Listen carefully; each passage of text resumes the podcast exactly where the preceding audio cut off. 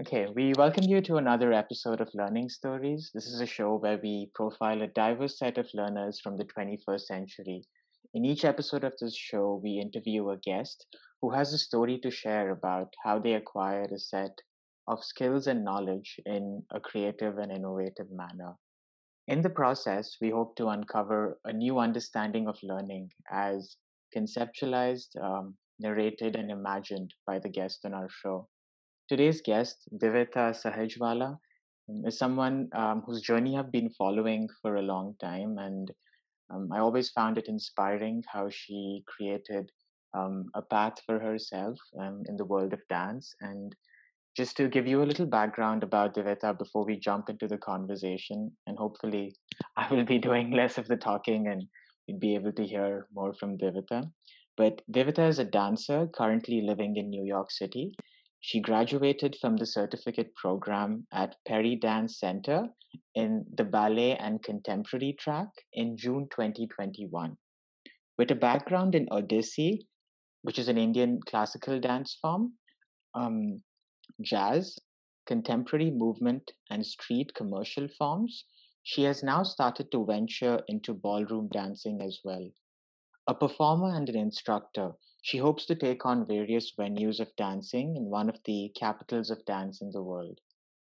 Um, so Divita, that's you know about your that's that's a little bit about you, but you know I I wanted to backtrack a little before we go into the world of dance. I'm curious about you know what you were like as a student growing up. You know what was um, I mean, where did you grow up? What were some of your earliest childhood influences?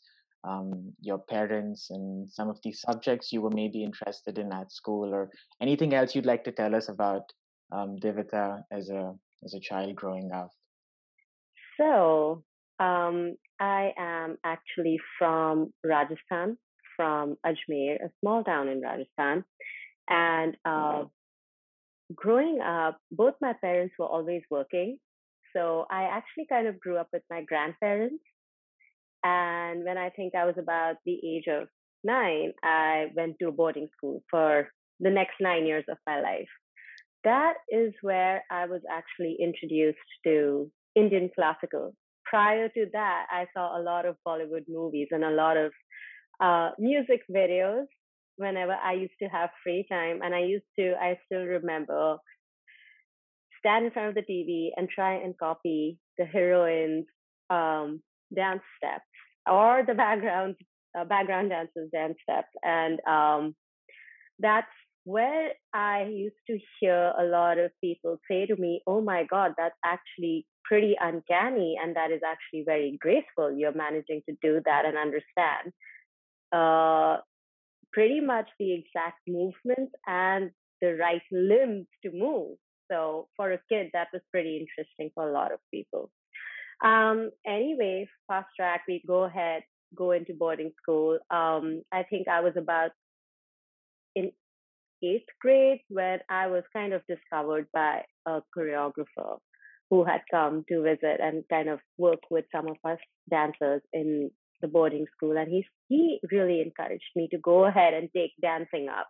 Mm-hmm. He said, think about it start training as soon as you get the opportunity. Continue your Indian classical training. And I think I was always inclined to like, I was inclined towards dancing from a very young age. It, but it's just that I did not get uh, the exposure to Western dancing at a young age. I got it when I was about the age of 20. That's when mm. I went for my first jazz class and i'm like oh okay this is something i always wanted to try. Um, so growing up while i was i wasn't very studious but at the same time i was a good student. Um, i think i really enjoyed literature. I enjoyed yet mathematics. I kind of considered myself to be a logical person Mm-hmm. So I think I got those things from my parents as well as my grandparents. So I, when it came to like kind of deciding on which stream to choose, for example, to study further, it, I found it extremely hard. Deep down, I kind of wanted to take art because mm-hmm. that's where I felt that I was more inclined and uh, kind of had a flair for. However, you know, when you're young, your parents are trying to guide you and they're like, you should take up science, you know. If you don't know, you will still be safe. You can always change your stream, things like that. Uh, so I kind of compromised and I said, okay, I will go ahead and take up commerce. Okay. so uh, basically, long story short, I ended up choosing commerce in which my primary focus became economics and I enjoyed economics a lot in that. And uh, economics along with statistics and politics, politics, like political science.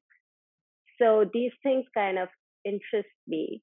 So actually, that is of relevance because that also kind of um, drives a lot of artists mm. to create different work.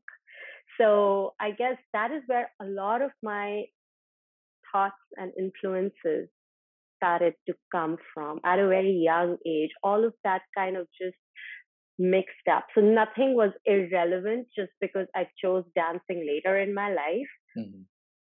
Everything prior to that makes me who I am as well. So it wasn't like a new life when I, you know, turned 2021. So I still remember, I think I was about to finish school when mm-hmm. I was watching this one episode of So You Think You Can Dance. Yeah. And I remember watching this one couple, I don't remember the name of anymore. Yeah. And I thought to myself, I'm going to dance like that someday. I really want to do it. Today, I can say that I can do pretty much all those steps which I saw back then. Wow. That's that's amazing. Pretty much about 70 to 80 percent I can do.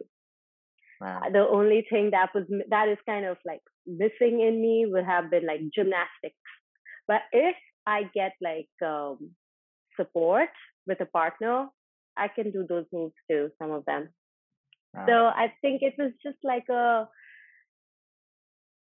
like I I kind of visualized myself doing that, and this is where I am today, moving towards it more for like even more towards it. Wow, that's that's such an amazing story there, you know, because as children, I I think there are so many things that catch our attention, you know, but you were able to follow that initial curiosity into actually not only visualizing it back then, but manifesting it um, in your life today, you know, and I I mean I I, I know everyone you know can dance and you know I, I love dancing when i'm in a social situation with friends and i think it's just such a wonderful way to get connected to your body and also understand um, how you can connect to other people in a social setting. And what i find fascinating is that almost every culture in the world has its own dance form.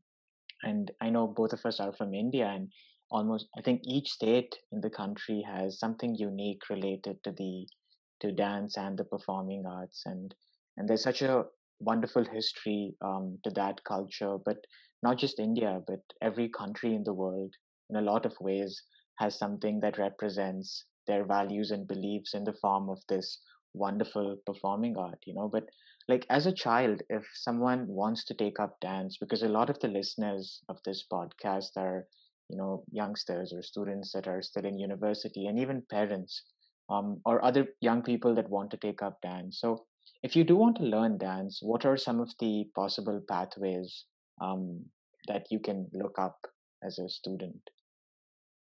I think uh, while there is advantage in starting early, mm-hmm. um, more than half the time people are people being like whoever's interested in dancing as well as uh, their relatives. They are just scared that the industry will not support you because only the top dancers get booked or paid. And while that is true, I have also come to realize that no matter how good or bad you are, somehow or the other, you are going to find a place for yourself.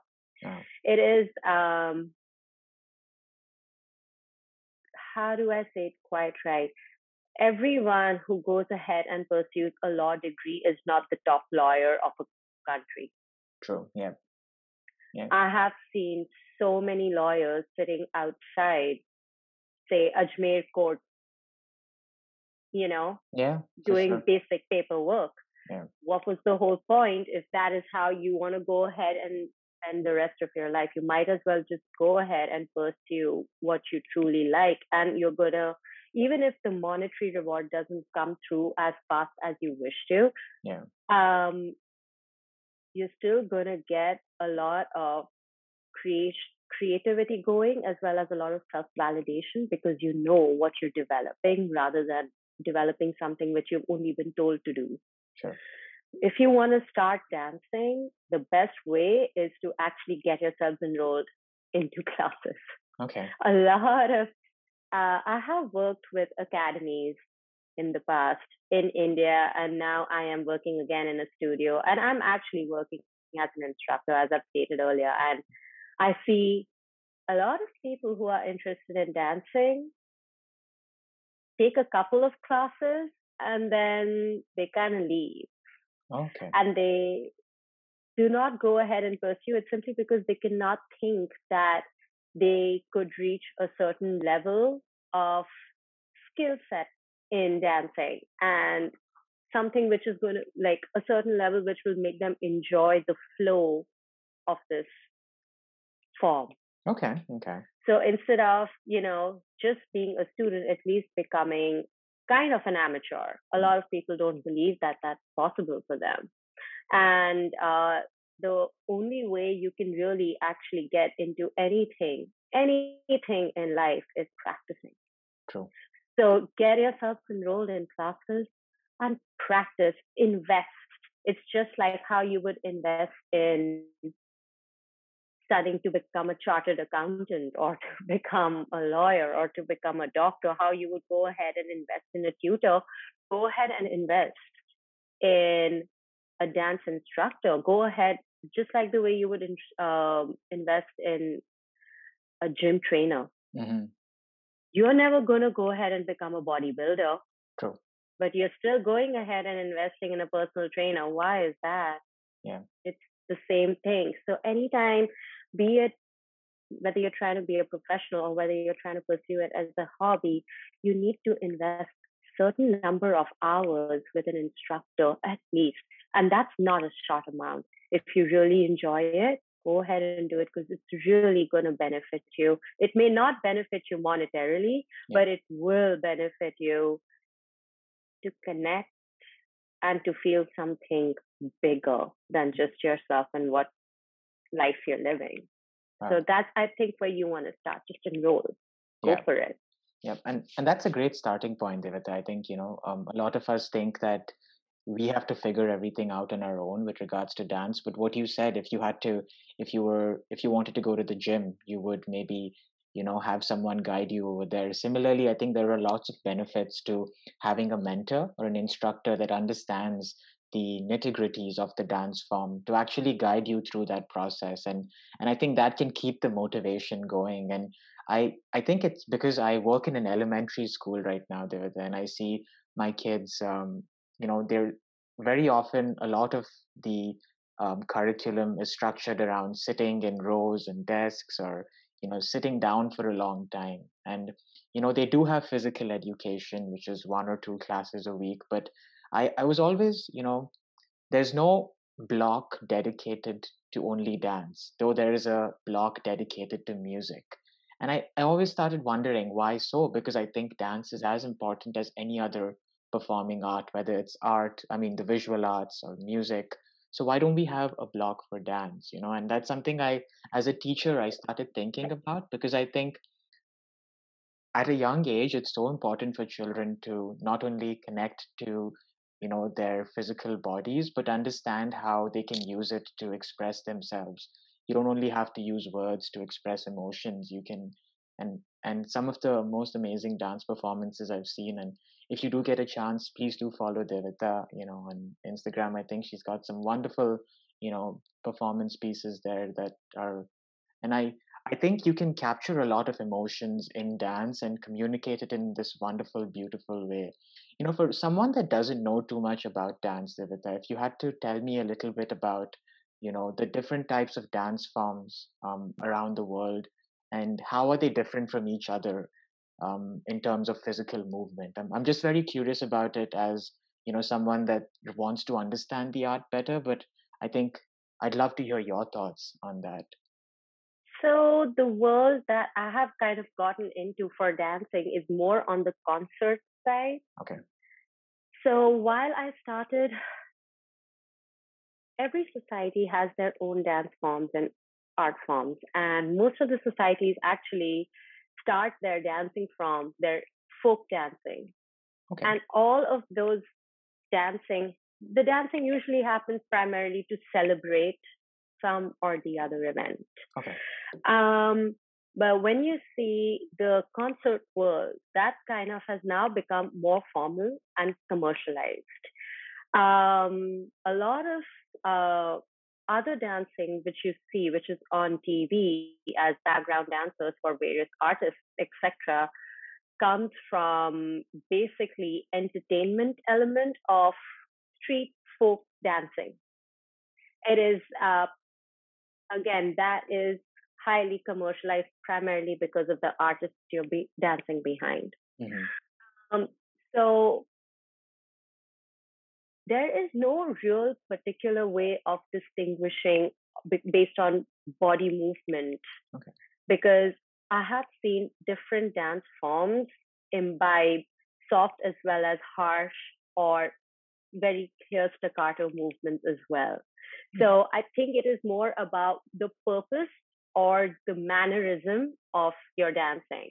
So the dance world that I am in currently is more on the concert side, which primarily stems from ballet world. Ballet came from a lot of concert come folk dancing in France, and that's where it was developed and developed and codified. And then later, uh, with one of their kings, it became more of a formal event.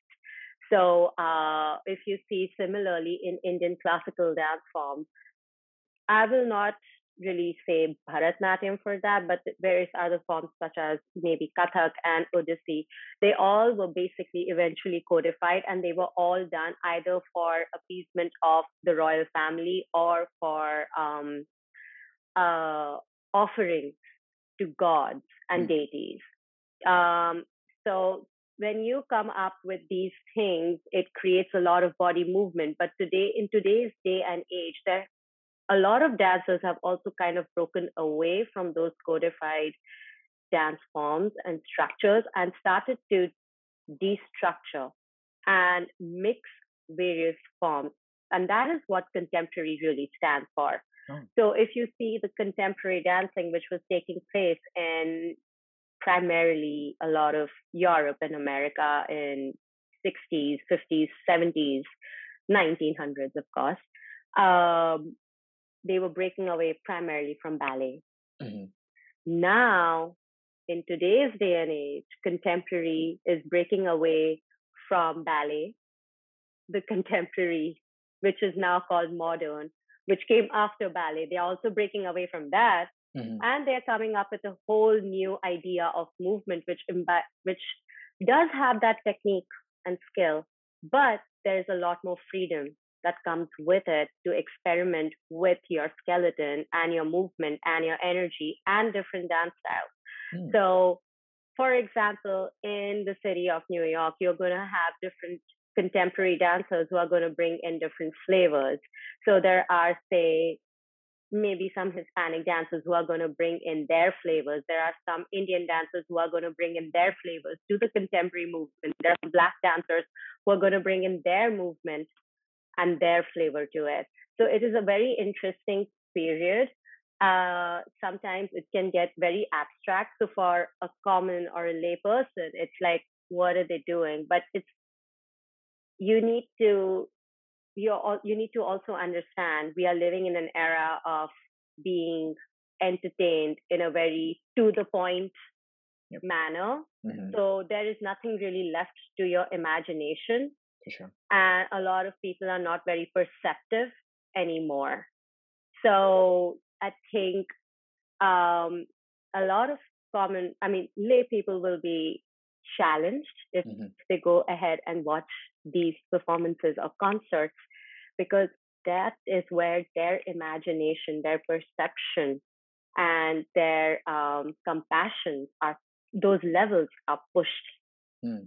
So um, as a dancer today, you can go from being a ballet dancer to being a contemporary dancer to being just a movement artist, not with any company at all, doing your own creations, or you can be a Broadway theater dancer, or you can be with a jazz company, or you can be a street dancer creating various street hip hop, heels, uh, voguing pieces, which mm. are again very, very, very expressive of marginalized society sure. way of living.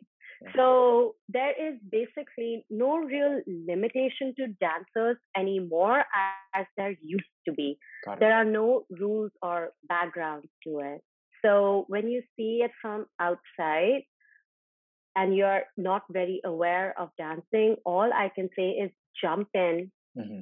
go to performances because after seeing the first 10 performances, you're going to start linking to different other things which are happening culturally, being dance, music, uh, theater, etc. So the best way to start is just look up your nearest dance company and dig in, dive in. Awesome. Yep. That's how you get through.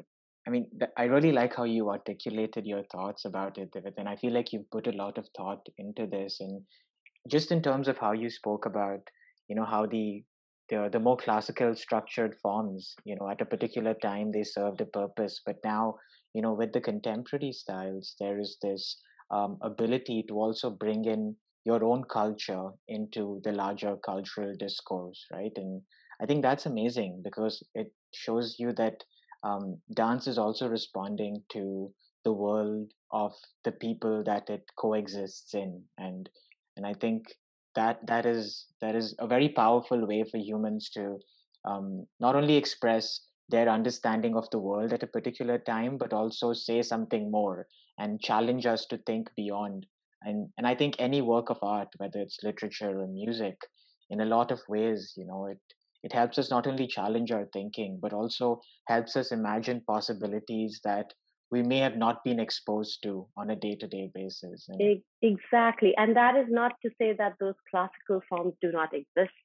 They mm-hmm. they they are your foundation. They actually help you a lot more than you can really imagine because it is something which one of our artistic directors when i was back home he says that you cannot destructure if you don't have a structure. So you know you can't just become a dancer without really knowing what your crux is and uh, it's also really interesting because dancing also kind of shows how your society is evolving.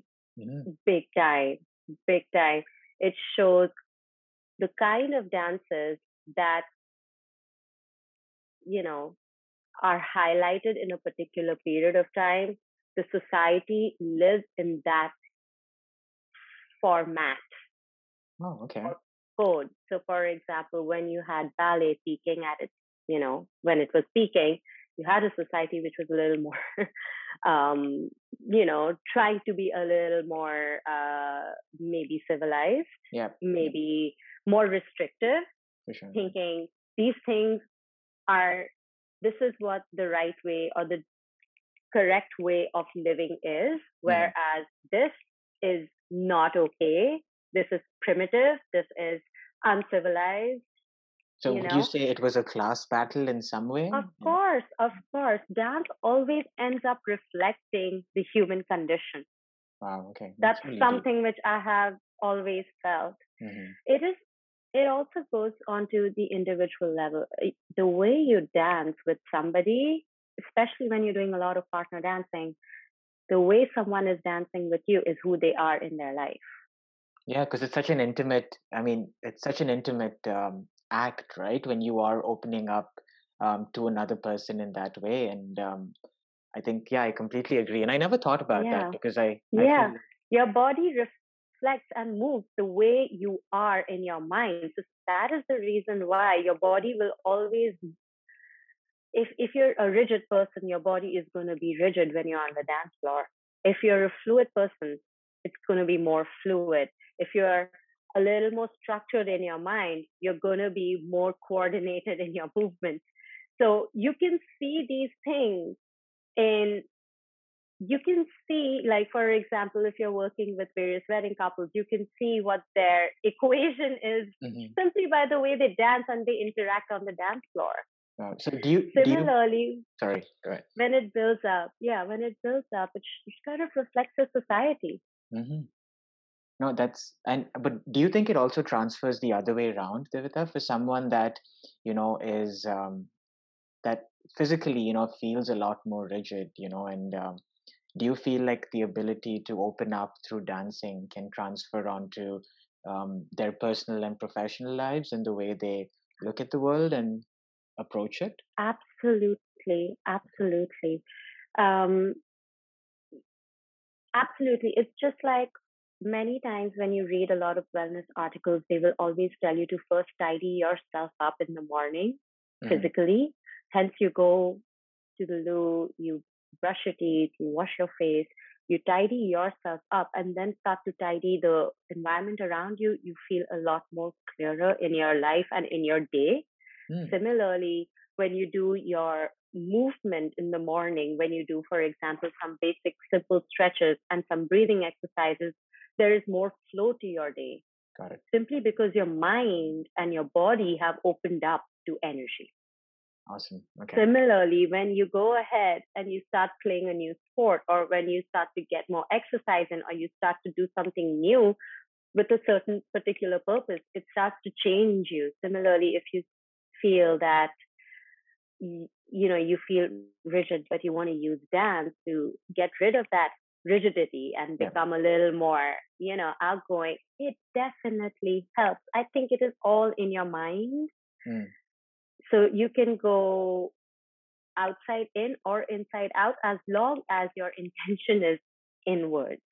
Sure. You know what I mean? Yeah. So it definitely helps, even if you start that way. That's that's beautiful, Divita. And I, I understand now. Now I feel like you'd be such a good instructor, Divita, because you not only explain the purpose, but I feel like now I slowly understand the why of dancing. And you know, I know I've not been part of any of your classes, but if you ever do something online um, i think it would be awesome for people around the world to not only un- because i think whenever you are with an instructor you know um, i feel like you have a very strong understanding of the theory and and the practice and i feel like as a student that would be a really int- intriguing or interesting combination for me to want to know more you know and and i feel like i i get that from you. So i hope one day you're able to do something digital for more people around the world. I know right now you do offer classes around new york city and uh, if anyone is in new york city and listening to this i highly recommend you know reaching out to divita and maybe joining one of those classes. But divita you know i I know I went off on a tangent with dance, but one of the things I really wanted to, um, you know, understand is that decision you made um, I know you studied in uh, Mumbai. Um, you went to university in Mumbai, and um, then you decided to immigrate to another country to take up a course in dance. So, what was your thought process behind that move? And um, yeah, I'm just curious about that at this point of time. And then, what was your experience in the course actually like? And this is for someone that wants to take the same path at this point in their life, you know. And um, yeah in it was um this was a very hard decision for me to make um a lot of my friends who were around me primarily a lot of dance friends and some some college friends including Soumya and stuff yeah. um they saw me go through some real struggle making making up my mind and actually deciding on this I did not have, um, I mean, I had parents who were supportive, but they were not supportive up to such, you know, up to such an extent that dance would really be the right answer for me, especially when it came to, um, you know, financial freedom and stuff. Um, also, for me as a person, I'm more of a, I need to have peace in like around me in my environment. So in order to keep peace, say in the house and stuff like that, I you know kind of delayed it. Mm-hmm. And I'm like, you know what? I'll do university, then I will see. Then I kick the can a little longer. I'm like, you know, I will take one year break and I will continue to dance for a bit, and then I will see what is it that I want to do. Long story short, I still remember I there was this um there was this teacher from New York, uh, a Paul Taylor uh, company teacher from New York, who came down for six months to work with our academy. Okay. And that was around the time when I was thinking whether I'm interested in pursuing dance or not. Okay. And I was, you know, with the encourage, encouragement of my mom as well as my dad, they're like, if you are interested, start looking up dance courses. Got it. So I was looking them up. Um, when he came down, I asked him, What do you think would be the right answer for me? So he asked me whether I had already done university. And I'm like, Yeah, I did. I have done bachelor's, but not like in dance. He's like, That doesn't matter, but you already have this kind of experience. So, you know what, based on this, maybe he, he recommended the Peridance course. Okay. And my two mentors in the dance academy I was in in India, they encouraged me. They said, if you really want to try dancing, this is the time. You will, you can always go back to another degree later. You cannot go back to dancing. Your body, once it gives up, it gives up. It's not gonna, your body at 40 or 50 is not what it is what it was at 20. Right, yeah. So if you want to give this a shot, it is now. And if you choose this now, there's no real going back in the sense that you cannot say, oh, I'm going to try this for a while and then see what happens. It doesn't work like that because trying doesn't get you anywhere. Yep. So either you dive in or just simply choose something else. Got it. So you went so full in, in a lot I, of ways. I'll be very, very honest. I still mentally did not go in full full out back okay. then. Yes, it was the I on a personal level was scared. I understand. I was extremely scared. Yes, I have.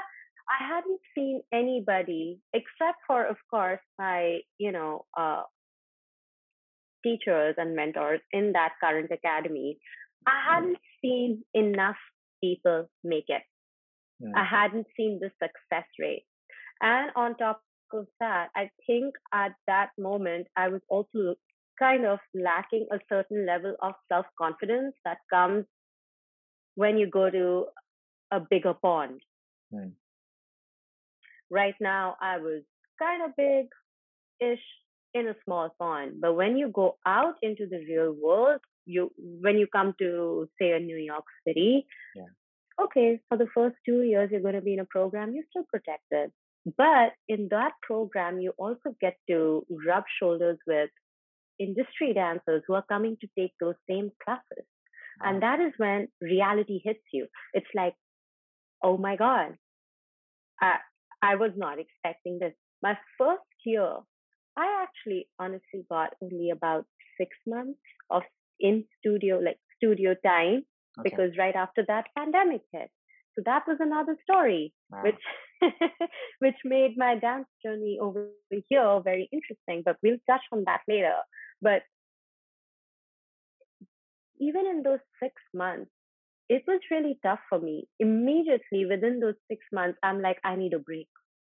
Oh, I so couldn't it, keep up. Was it that intense in terms of because I think you were dancing with really competent um, other dancers, and was it the structure of the class, the nature of the dance form, or it was everything. It was you suddenly came into the presence of a lot of people, a lot of dancers who had been dancing from their teen or preteen years, mm. and they were very accustomed to the movements. Even if they were relatively new to that coach or that teacher, they knew what to expect. I didn't. A lot of my um, program students, my fellow students, had already been to New York once or twice mm. and trained for a month, if not a little longer, before choosing the program. This, I was here at the age of 25, leaving everything behind, leaving pretty much all the options behind, and saying, This is what I want to do. Hmm. It was hard. I, I, I totally relate. It was especially hard because I al- I also used to hear from my dear and close ones that you're actually a pretty smart, intelligent girl. You can make a career in whatever it is that you choose. So you don't necessarily have to rely and depend on this decision of having chosen dance. So I always had that option to get out. Got it. Yeah. And I think subconsciously I was always looking at is this my option to get out? Is this the sign I'm supposed to be looking at? So that really messed with my head. So it took me a while to really settle into this role and idea of being a dancer, to imbibe it and become a dancer. Wow. That, that, that was a huge that was a huge transformation. Is, is, that but do you feel like that is a process each dancer goes through um individually oh yes oh yes yeah. i have seen some really good dancers get up one day and say they're done wow. they are young they just don't want to pursue it anymore. It's wow. too much. Because it, they're like, no, we don't want to do it. Yeah, because it this seems like I mean, as as someone listening to you, it seems like it's as much a mental process as it is a physical process.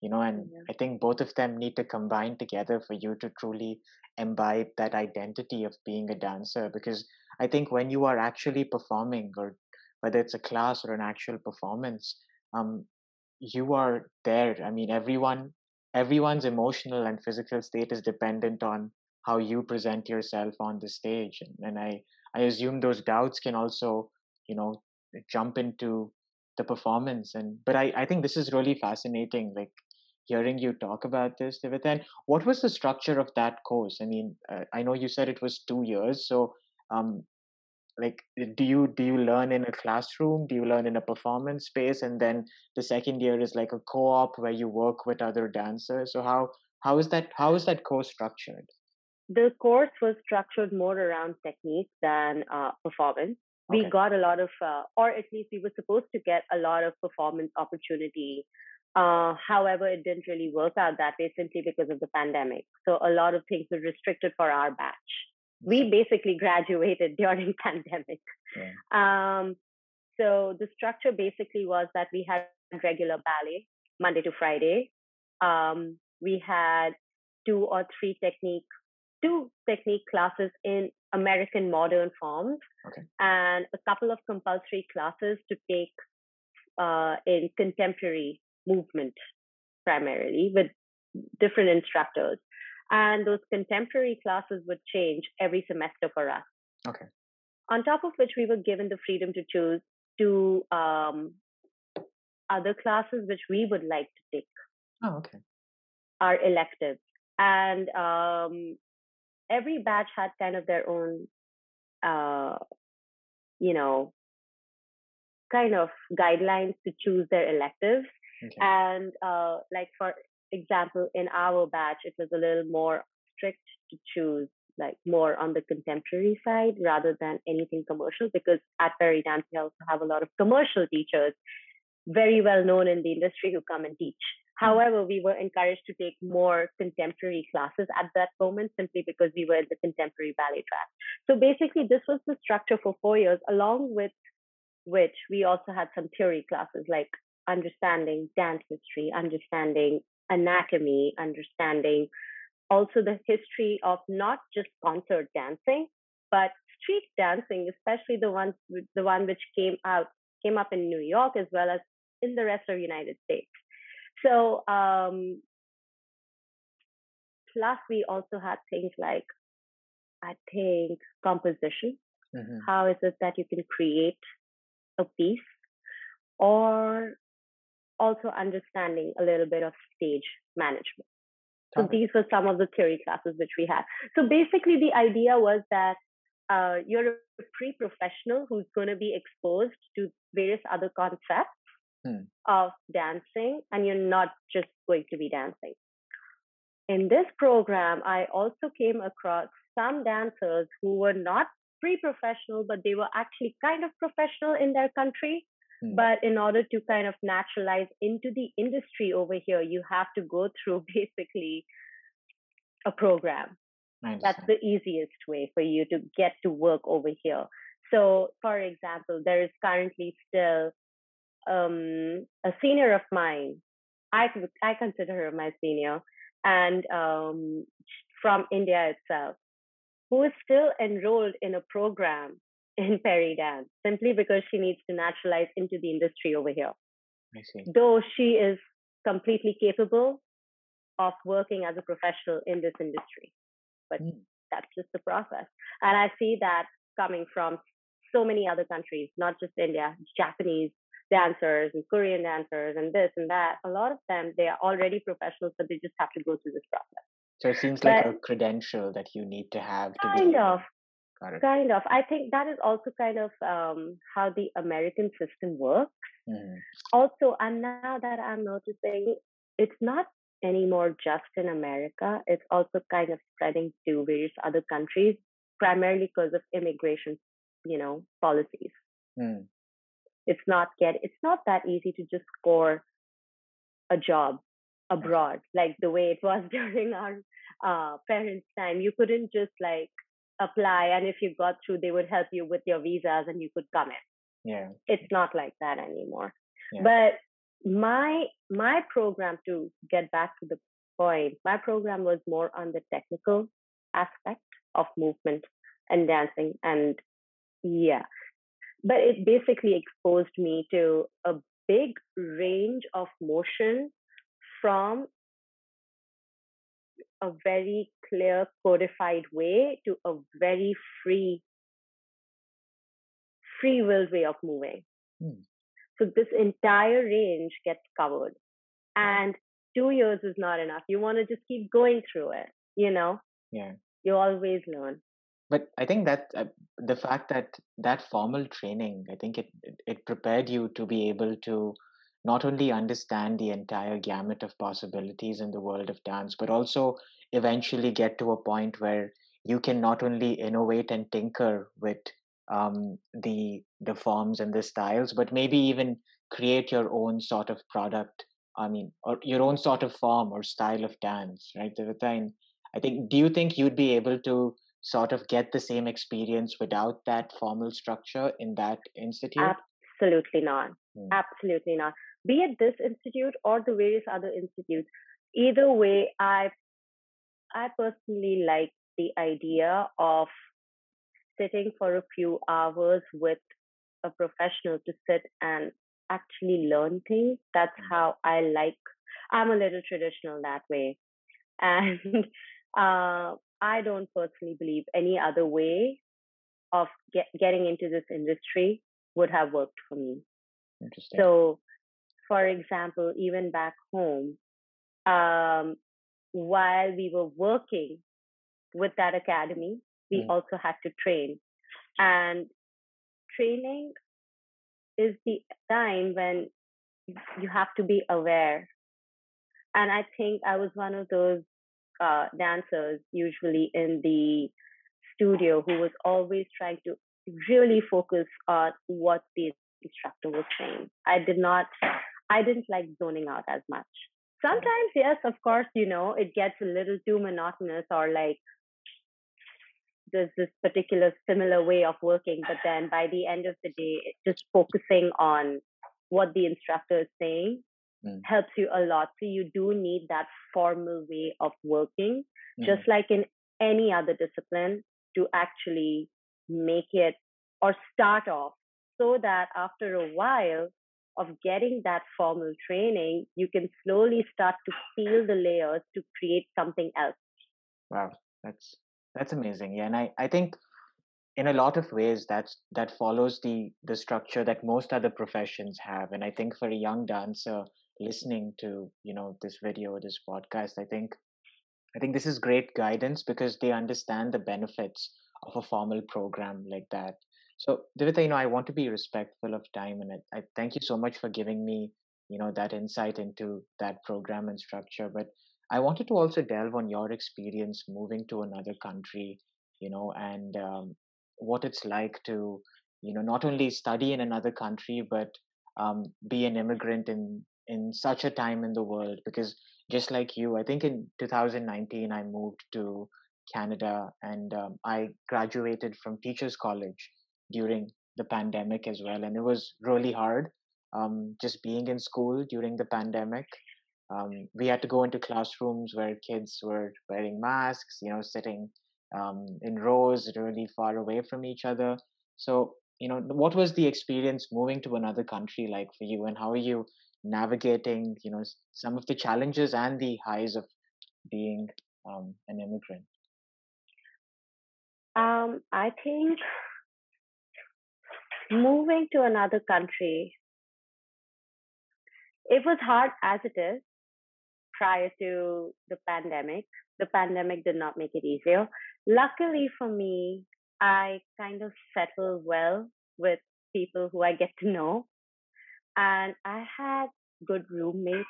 I had two, three friends who I knew from school, even over here. So just that little bit of support helped me a lot. Second, I also kind of grew up independent in a way simply because I was always in a, I was in a boarding school, so I knew how to stay away from um, family. Mm-hmm. So that kind of helped me continue living without my parents over here. Okay. And then um, I was also kind of every like every week I was in touch with them. So just that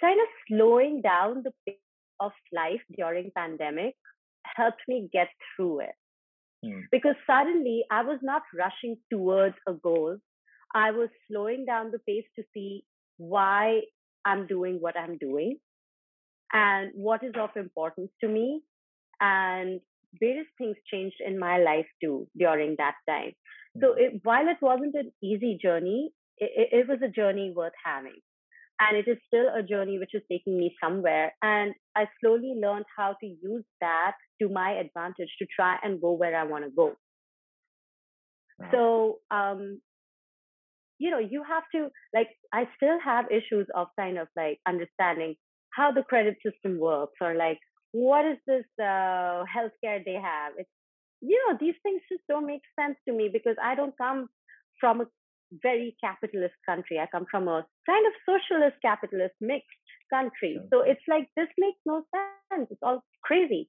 You know, being an immigrant, you you do not get the advantage of having credit. Mm.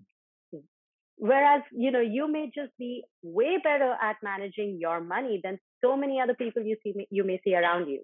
Yeah. But you don't so it can be very, very, very frustrating because you see everything moving around you, but you may be missing out.